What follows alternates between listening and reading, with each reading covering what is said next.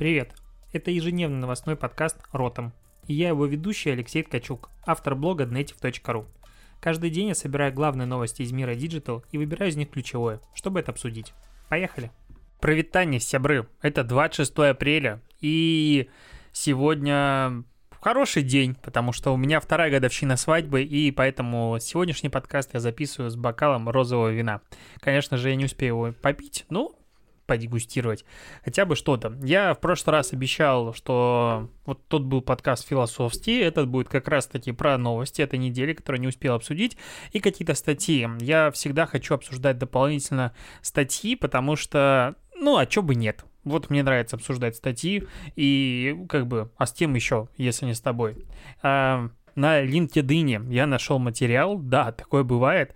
Короче, мне он дико заинтересовал. А, маркетолог, который размещал ку ар коды на упаковках шоколадок Dairy Milk.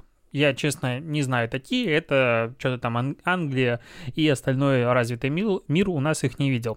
Смысл в том, что у них семь лет подряд размещались на упаковке ку ар код, к которому был призыв, э, ну, типа, scan here for joy, э, сканируй для развлечения, удовольствия, вот развлечения скорее. И был написан заголовок о том, что вот, типа, что мы узнали, разместив миллиард ку ар кодов на упаковке. Я думаю, наконец-то.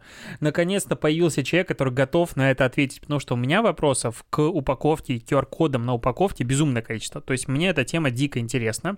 Хочется знать, как это работает, как можно отследить что-то, как можно изменить влияние. Короче, много есть вопросов, потому что единственная пока такая достоверная достаточно информация, которую я знаю про ку ар коды, которые размещались в одном большом строительном магазине с достаточно ощутимым ну, количеством людей типа в день, там двадцать или сорок тысяч человек проходило через этот магазин каждый день, то есть много людей, и в течение недели там было все увешано ку ар кодами вообще любых везде видов и прочее-прочее, и там было типа за неделю что-то около сотни активаций, ну, по ку ар коду, и меня это очень сильно расстраивает, потому что получается, что ку ар коды без какого-то суперсильного а, call-to-action не сработают. Возможно, как раз а, вот текущая пандемия, текущая самоизоляция, когда у нас сейчас всем сделают электронные пропуска с ку ар кодами, люди привыкнут к ним. Не знаю, но я про эту тему регулярно говорю.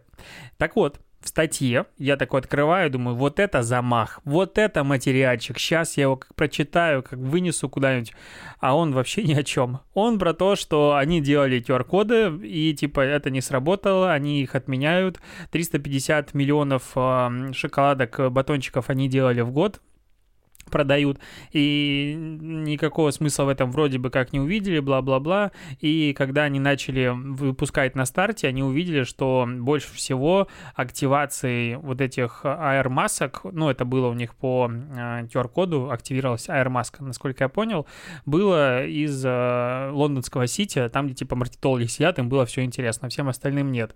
И основной со- совет в том, что не используйте технологии просто из-за того, что вы можете их использовать, потому что, типа, ну, допустим, дополненная реальность долгое время, да и сейчас остается слишком неюзабельной. Вот как бы теоретически прикольно, но на практике непонятно, зачем все это делать. И это, ну, я с этим полностью согласен, потому что когда ты смотришь какие-нибудь канские кейсы, которые что-то выигрывают и прочее, смотришь, типа, да, прикольная идея, но это же абсолютно в жизни неприменимая штука. Я, ну, регулярно это бомблю, хотя люблю посмотреть.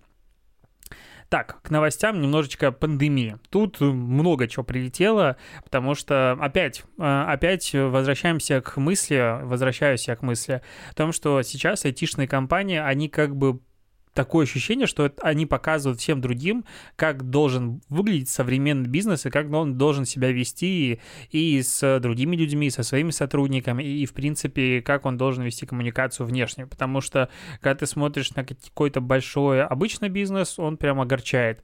Тут студия Playrix — это ребята, которые делают кучу игрушек мобильных, в которые играют, мне кажется, вообще все, они раздают своим сотрудникам по пятьдесят тысяч рублей просто для того, чтобы поддержать в такое трудное время и, ну, чтобы было у них все хорошо.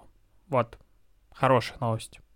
И я просто постоянно просмотрю и читаю, там, как Google помогает, не знаю, еще какие-то компании. Понятно, что у них дофига денег, но Вот, ну, неужели у больших... Ну, типа вот есть условный Google, есть условный Playrix, который деньги раздает, а есть рядышком Disney, у которого денег, мягко говоря, не меньше. Ну, то есть там бабла прям лопатой можно гребсти.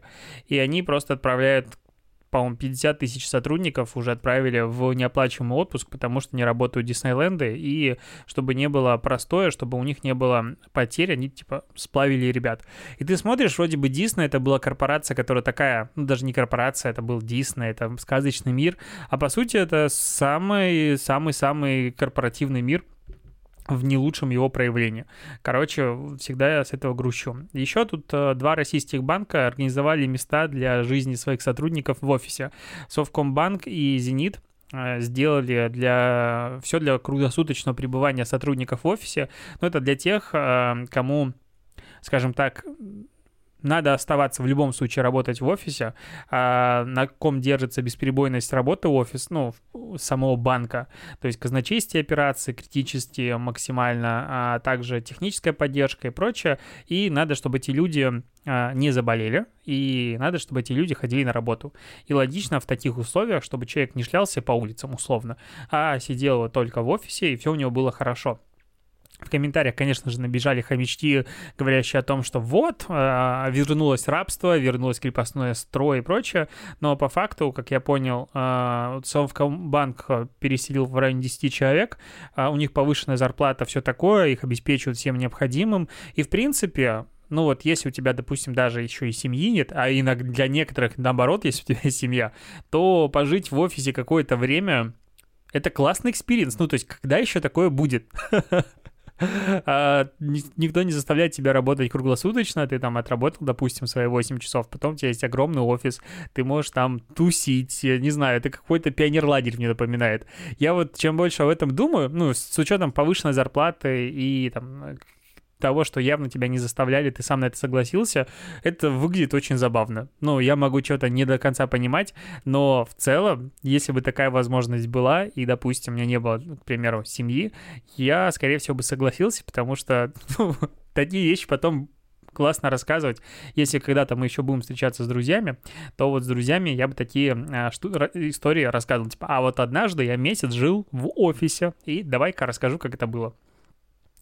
Что еще? Так, я тут быстренько открываю. Тут про немножечко рекламные кампании в Америке, потому что сейчас э, в Америке происходит интересный, ну не то что феномен, а большое количество программатик сетей, у которых, понятное дело, сейчас освободилось огромное количество показов для рекламы, они начали жертвовать, условно говоря, вот эти вот показы, освободившиеся, либо просто какие-то показы на, ну, можно сказать, не на благотворительность, а на общественные какие-то объявления, коммуникацию от правительства к людям и все такое, там сто миллионов показов за два месяца кто-то договаривается отдать, а другие еще ребята помогают, ну, короче, много-много они дают показов бывших рекламных на то, чтобы оповещать население о м- творящем хаосе или, наоборот, о главных новостях, которые надо показать.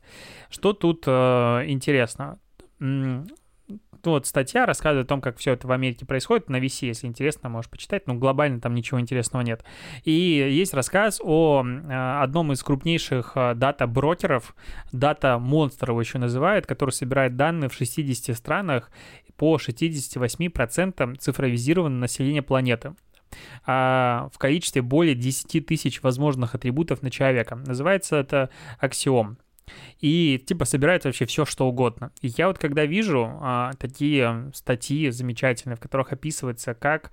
А, сети программатиков вообще знают о людях все и собирают безумное количество данных и вообще, и вообще, и вообще. И потом ты начинаешь читать, каким образом происходит сегментация. Ну, типа, вот, ты просто предчувствуешь, что э, десять тысяч возможных параметров человека, наверное, они используются для какой-то суперперсонализированного общения, чтобы найти каждому какое-то сообщение, чтобы этот человек остался дома, допустим, не выходил на улицу и что-то еще подобное. Ну, у них акция, она называется «Данные во время добра».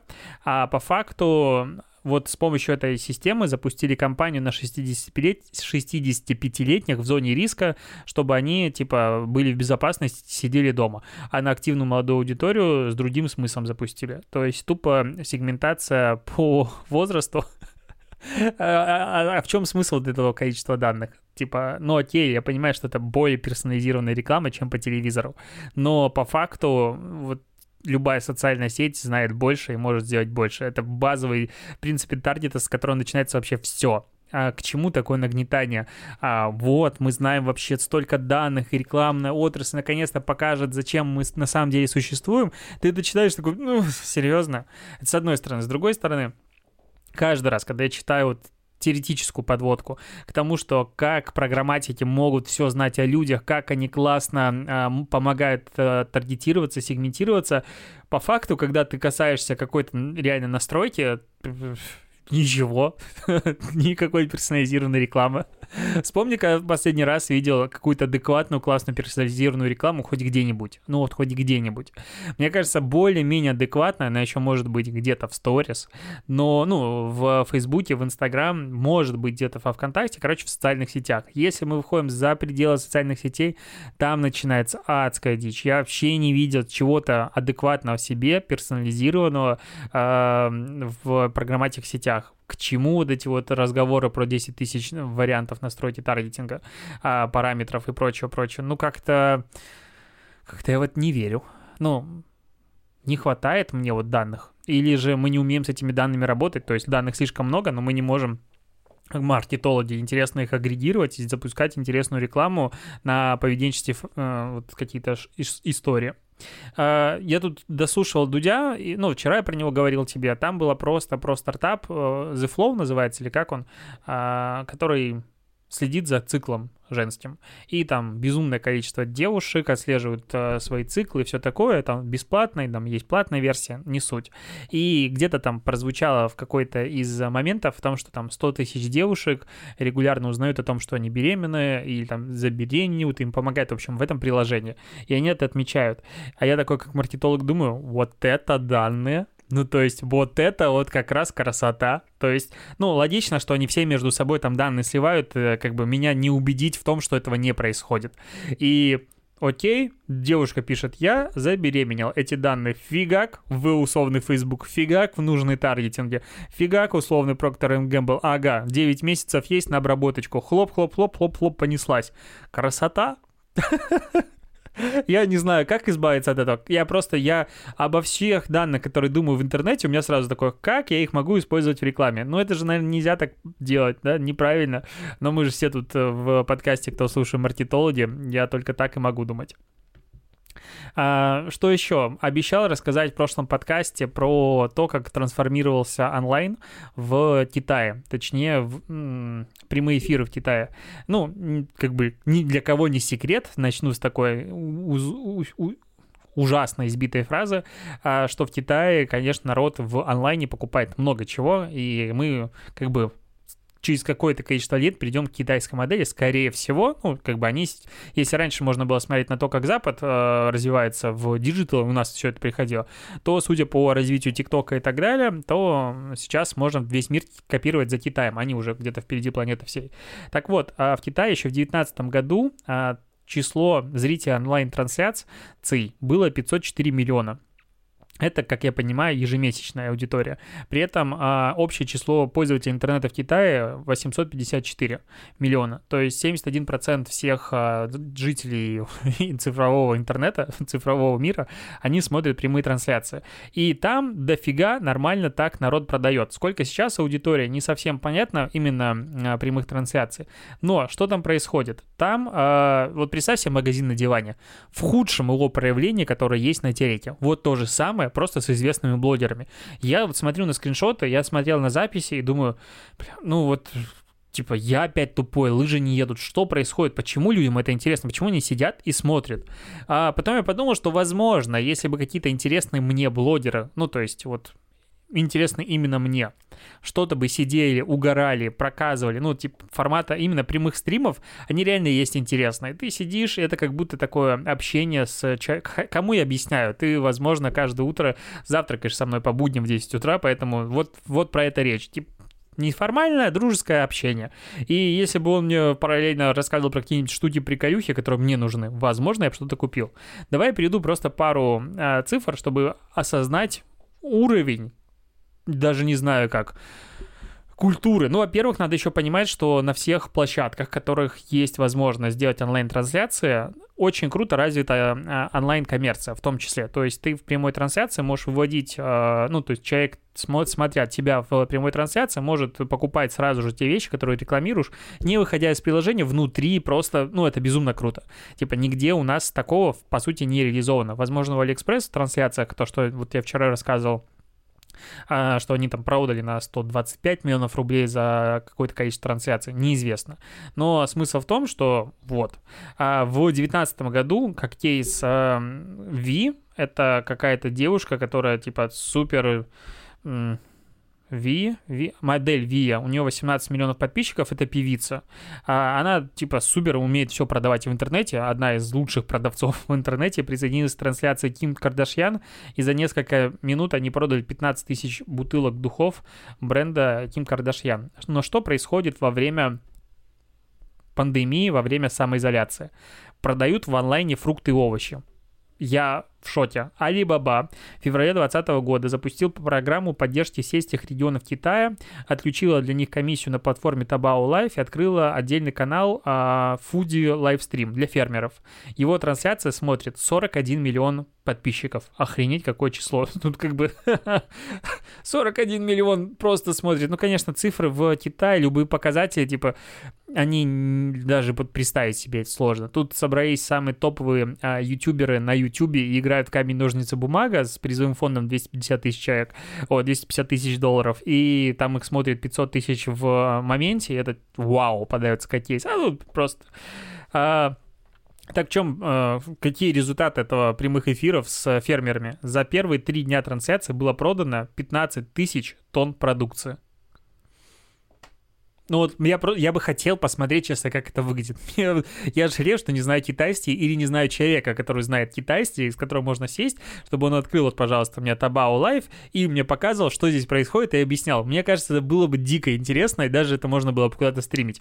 Так смысл. Даже там мэр округа Цинхуа, неважно, как его зовут, Саньо Адонг лично рекламировал манго местных фермеров. Его трансляцию смотрело двадцать пять тысяч зрителей. За две минуты было продано тридцать тонн фруктов. тридцать тонн манго. Ты вот... А... А... В день Валентина э... Табао э... привлек четыре миллиона зрителей, продал триста восемьдесят тонн фермерских продуктов.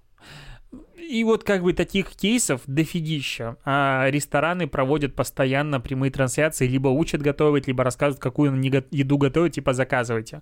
Короче, какая-то сеть точек горячего питания Xiaolong Jan семнадцатого февраля продал десятки тысяч порций в течение десяти минут. И увеличил объем продаж за день на тысячу двести процентов по сравнению с месяцем ранее. Мне интересно, как они справились с этим потоком, но в целом даже автопроизводители а, сейчас ежедневно проводят около трехсот трансляций.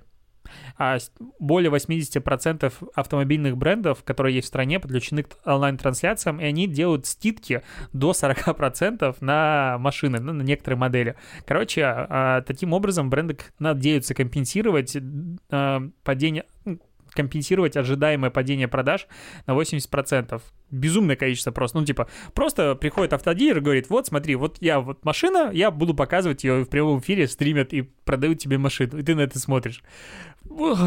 Как? Зачем? Вот просто косметические бренды, какая-то Сун, это он, да, делал двухчасовой стрим в день Святого Валентина, его смотрело шестьдесят тысяч зрителей, ну, как бы не сильно много, ну, допустим. Но к концу стрима он продал четыреста тысяч бутылок увлажняющего масла. четыреста тысяч бутылок. Ну, если его смотрело шестьдесят тысяч зрителей, я не совсем понял, как...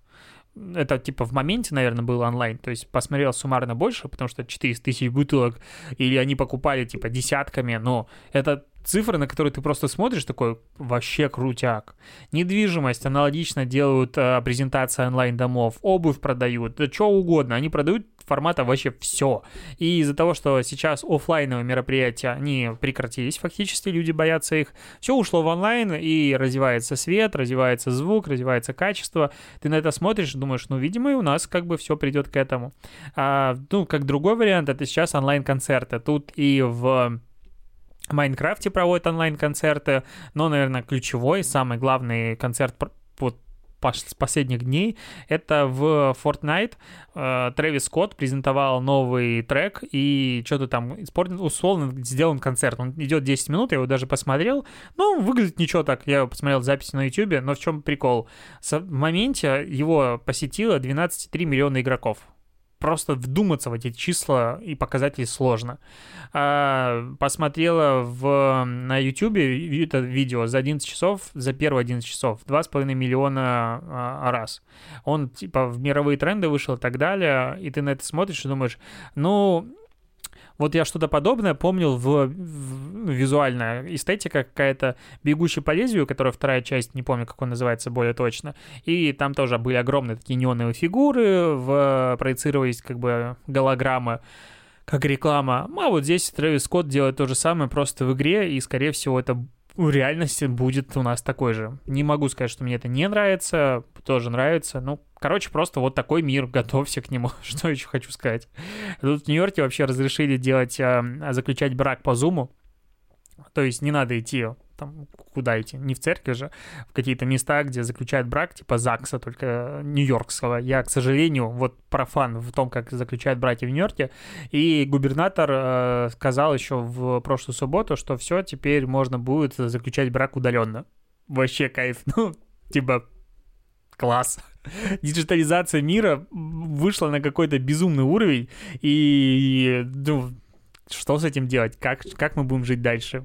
Хорошо, плохо? Тут уже даже журналисты ведут, просят людей делать конспекты, онлайн-конспекты, для того, чтобы изучить потом эмоции людей, как они изменялись на самоизоляции, как вообще, что происходит с людьми, потому что есть страх того, что, во-первых, ну, конечно, понятно, вот этот весь общечеловеческий опыт, он изменит нас и уже изменил, какими мы выйдем из него, непонятно, и вот такие фразы избитые, я, честно говоря, ненавижу, типа, вот какими мы выйдем из самоизоляции, он нас и изменил, этот карантин и все такое, а, просто поведенческие привычки изменяются. А это, это факт. Но люди не хотят, точнее, избегают большого скопления людей.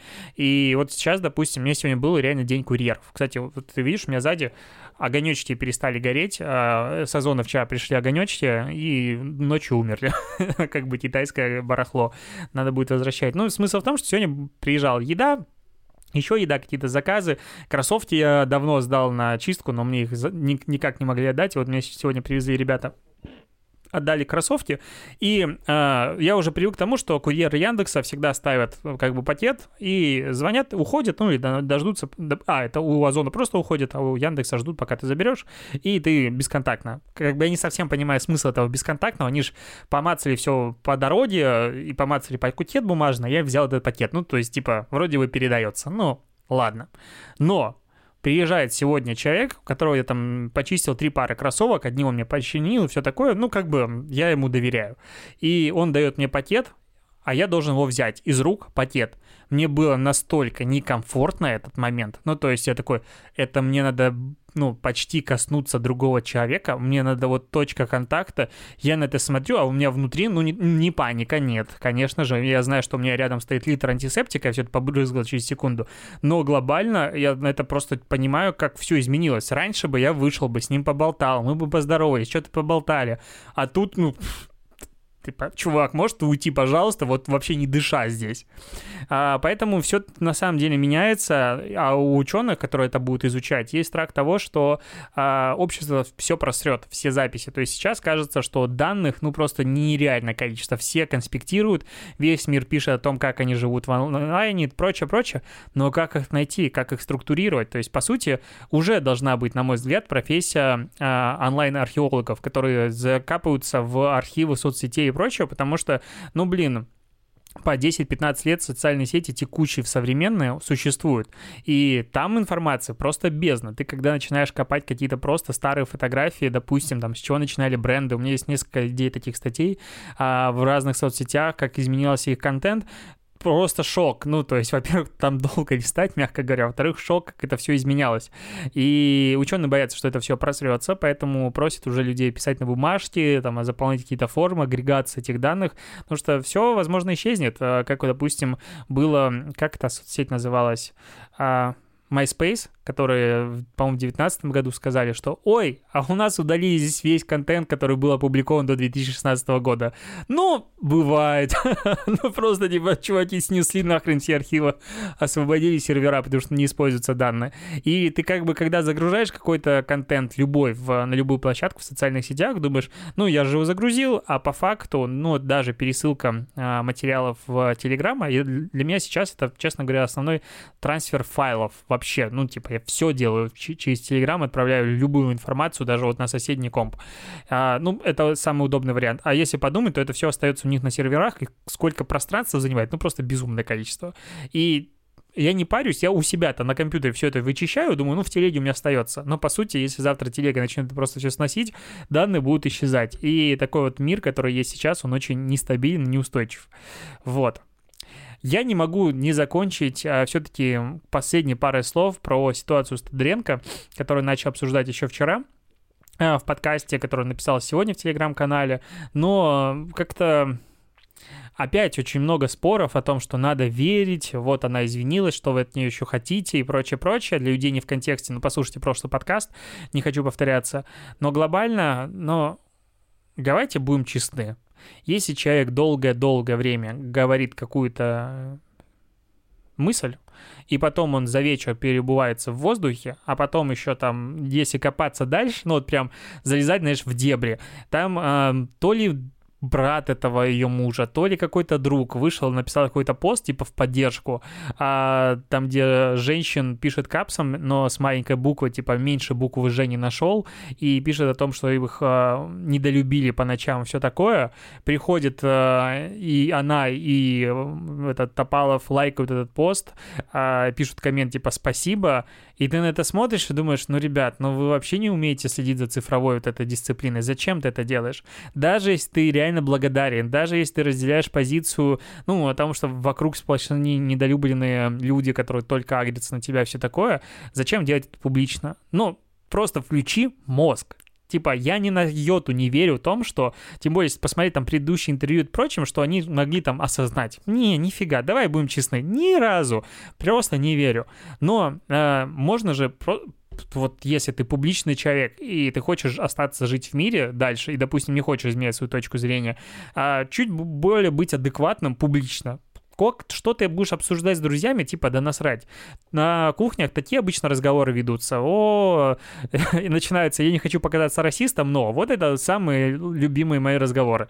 Но тран- публично же транслировать это все нельзя, потому что, как бы, ну, потому что ты бренд-амбассадор больших брендов и все такое. А, а потом ночью, вот после подкаста, точнее, на утро уже э, начали облетать интернет-скриншоты, где Топалов просто шлет нахер, ну, даже дальше, глубже практически каждого комментатора, э, предлагает девушкам выйти и сказать, попробовать сказать им это в лицо. И ты просто понимаешь, что комментарий, один комментарий, даже написан на эмоциях, я его процитирую.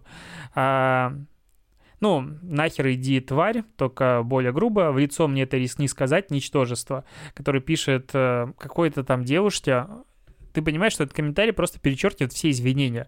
Ну, то есть, по сути, сейчас на месте, если бы я был таким отбитым каким-то а, онлайн-комментатором, я бы взял этот комментарий, а, условно, на свой транспарант, и пошел бы с ним под, под знаменем. Ну, то есть, после этого ты не веришь вообще вдвойне любые извинения. То есть, изначально ты извиняешься, а потом перечеркиваешь еще больше. Короче, непонятно. А, вот самый большой вопрос. Неужели в команде у ребят нет ни одного адекватного, вменяемого маркетолога, эс эм эм-щика, пиарщика? Чего-то подобного. Они делали, ну, делают или делали относительно рейтинговые шоу. Они делают много чего. И тут опять интересно, как «Пятница» себя сейчас будет вести, то есть будет ли она дальше выкупать программу Тодоренко, или будет она с ней участвовать, или нет. А, должен, ну, вышел уже, по-моему, сегодня или нет, какое-то шоу, как оно называется, «Бойс Дёрлс». «Бойс Дёрлс». Это шоу ведет, как его зовут, Варнава и Гудков, типа «Битва полов». Если первый выпуск можно было еще хоть как-то посмотреть, то дальше началась просто такая какая-то нереально дичь. Ну, просто стыдно за такой формат, но, наверное, людям нравится. И там, опять-таки, Топалов участвует. Наверняка негатива они с, с этого подняли. Как будет себя вести сейчас вокруг медийное пространство? Потому что, условно, Собчак там высказывается в поддержку, типа, хватит травить, и вот вы травите это, ну, стаей, и это вам просто это делать, а вот типа, что вы ждете от этой девочки бедного? Бедная, что она должна сделать, что вы ее простили, поверили? Ну, как бы не общество должно диктовать сейчас, что она должна сделать, чтобы, ну, не то, что замолить свои а, грехи, а чтобы а, общество от нее отстало. А, в данном случае я вообще не вижу никаких проблем писать ей комментарии о том, что она не права. И, ну, если ей это не нравится, ну, грустно, закрой комментарий. Вот сейчас все позакрывали комментарии. Гламур, которого тоже вылилось сейчас тонна негатива, потому что они, конечно, лишили а, премии женщина года, но это было сделано как-то очень, ну, с одной стороны, поспешно, и, и это как бы хорошо. Вроде бы они успе- быстро это сделали, не стали ждать общественной реакции большой, а с другой стороны, ну, это вроде бы премия, не совсем понятно, корректно ли это можно решать, не, не можно, то есть есть ли какой-то пункт правил и прочее-прочее. И вылилось к ним много негатива, они просто закрывают комментарии. И вот, мне кажется, закрывать комментарии в моменте общественного негатива — это прям отстой. Ну, то есть никто не заставляет их читать. Ты можешь просто оставить эти комментарии, народ побесится, утрированно, выплеснуть свой негатив там в течение суток, двух, ну, допустим, это про Тодренко, и дальше пойти на, на снижение. А сейчас, так как ты не можешь написать комментарий, а у тебя внутри горит, идешь, ищешь какие-то новые места, пытаешься где-то найти, приткнуться, и, короче, сублимируешь себе этот негатив. То же самое происходит с Гламуром. Вместо того, чтобы обрабатывать, а там бренд, а там а, как бы редакция, это не просто обычный человек, ну, а селеба даже. Вместо того, чтобы обрабатывать негатив, они просто закрывают комментарии и говорят, типа, давайте все успокоимся, все будем проще. Мне кажется, это супер некорректный подход, потому что бренд должен общаться, ну да, негатив, общайтесь, объясняйте. Если вы сделали что-то для того, чтобы как бы снизить негатив и выразить свою позицию, и после этого негатив остался, то логично этот негатив дальше исправлять. Видимо, вы не до конца, условно, объяснили аудитории свою позицию и не до конца сделали то, что от вас ждали. И просто спрятаться в домик, ну, на мой взгляд, это глупо. Я затянул, опять-таки, со своими размышлениями, но, напоминаю, подкасты выходного дня не всегда такие затянутые и водянистые. Поэтому буду заканчивать и услышимся, увидимся с тобой завтра. Завтра в прямом эфире у меня целых будет два, утром и вечером, поэтому читай Инстаграм, там будет много всего интересного. Давай, услышимся, увидимся, пока.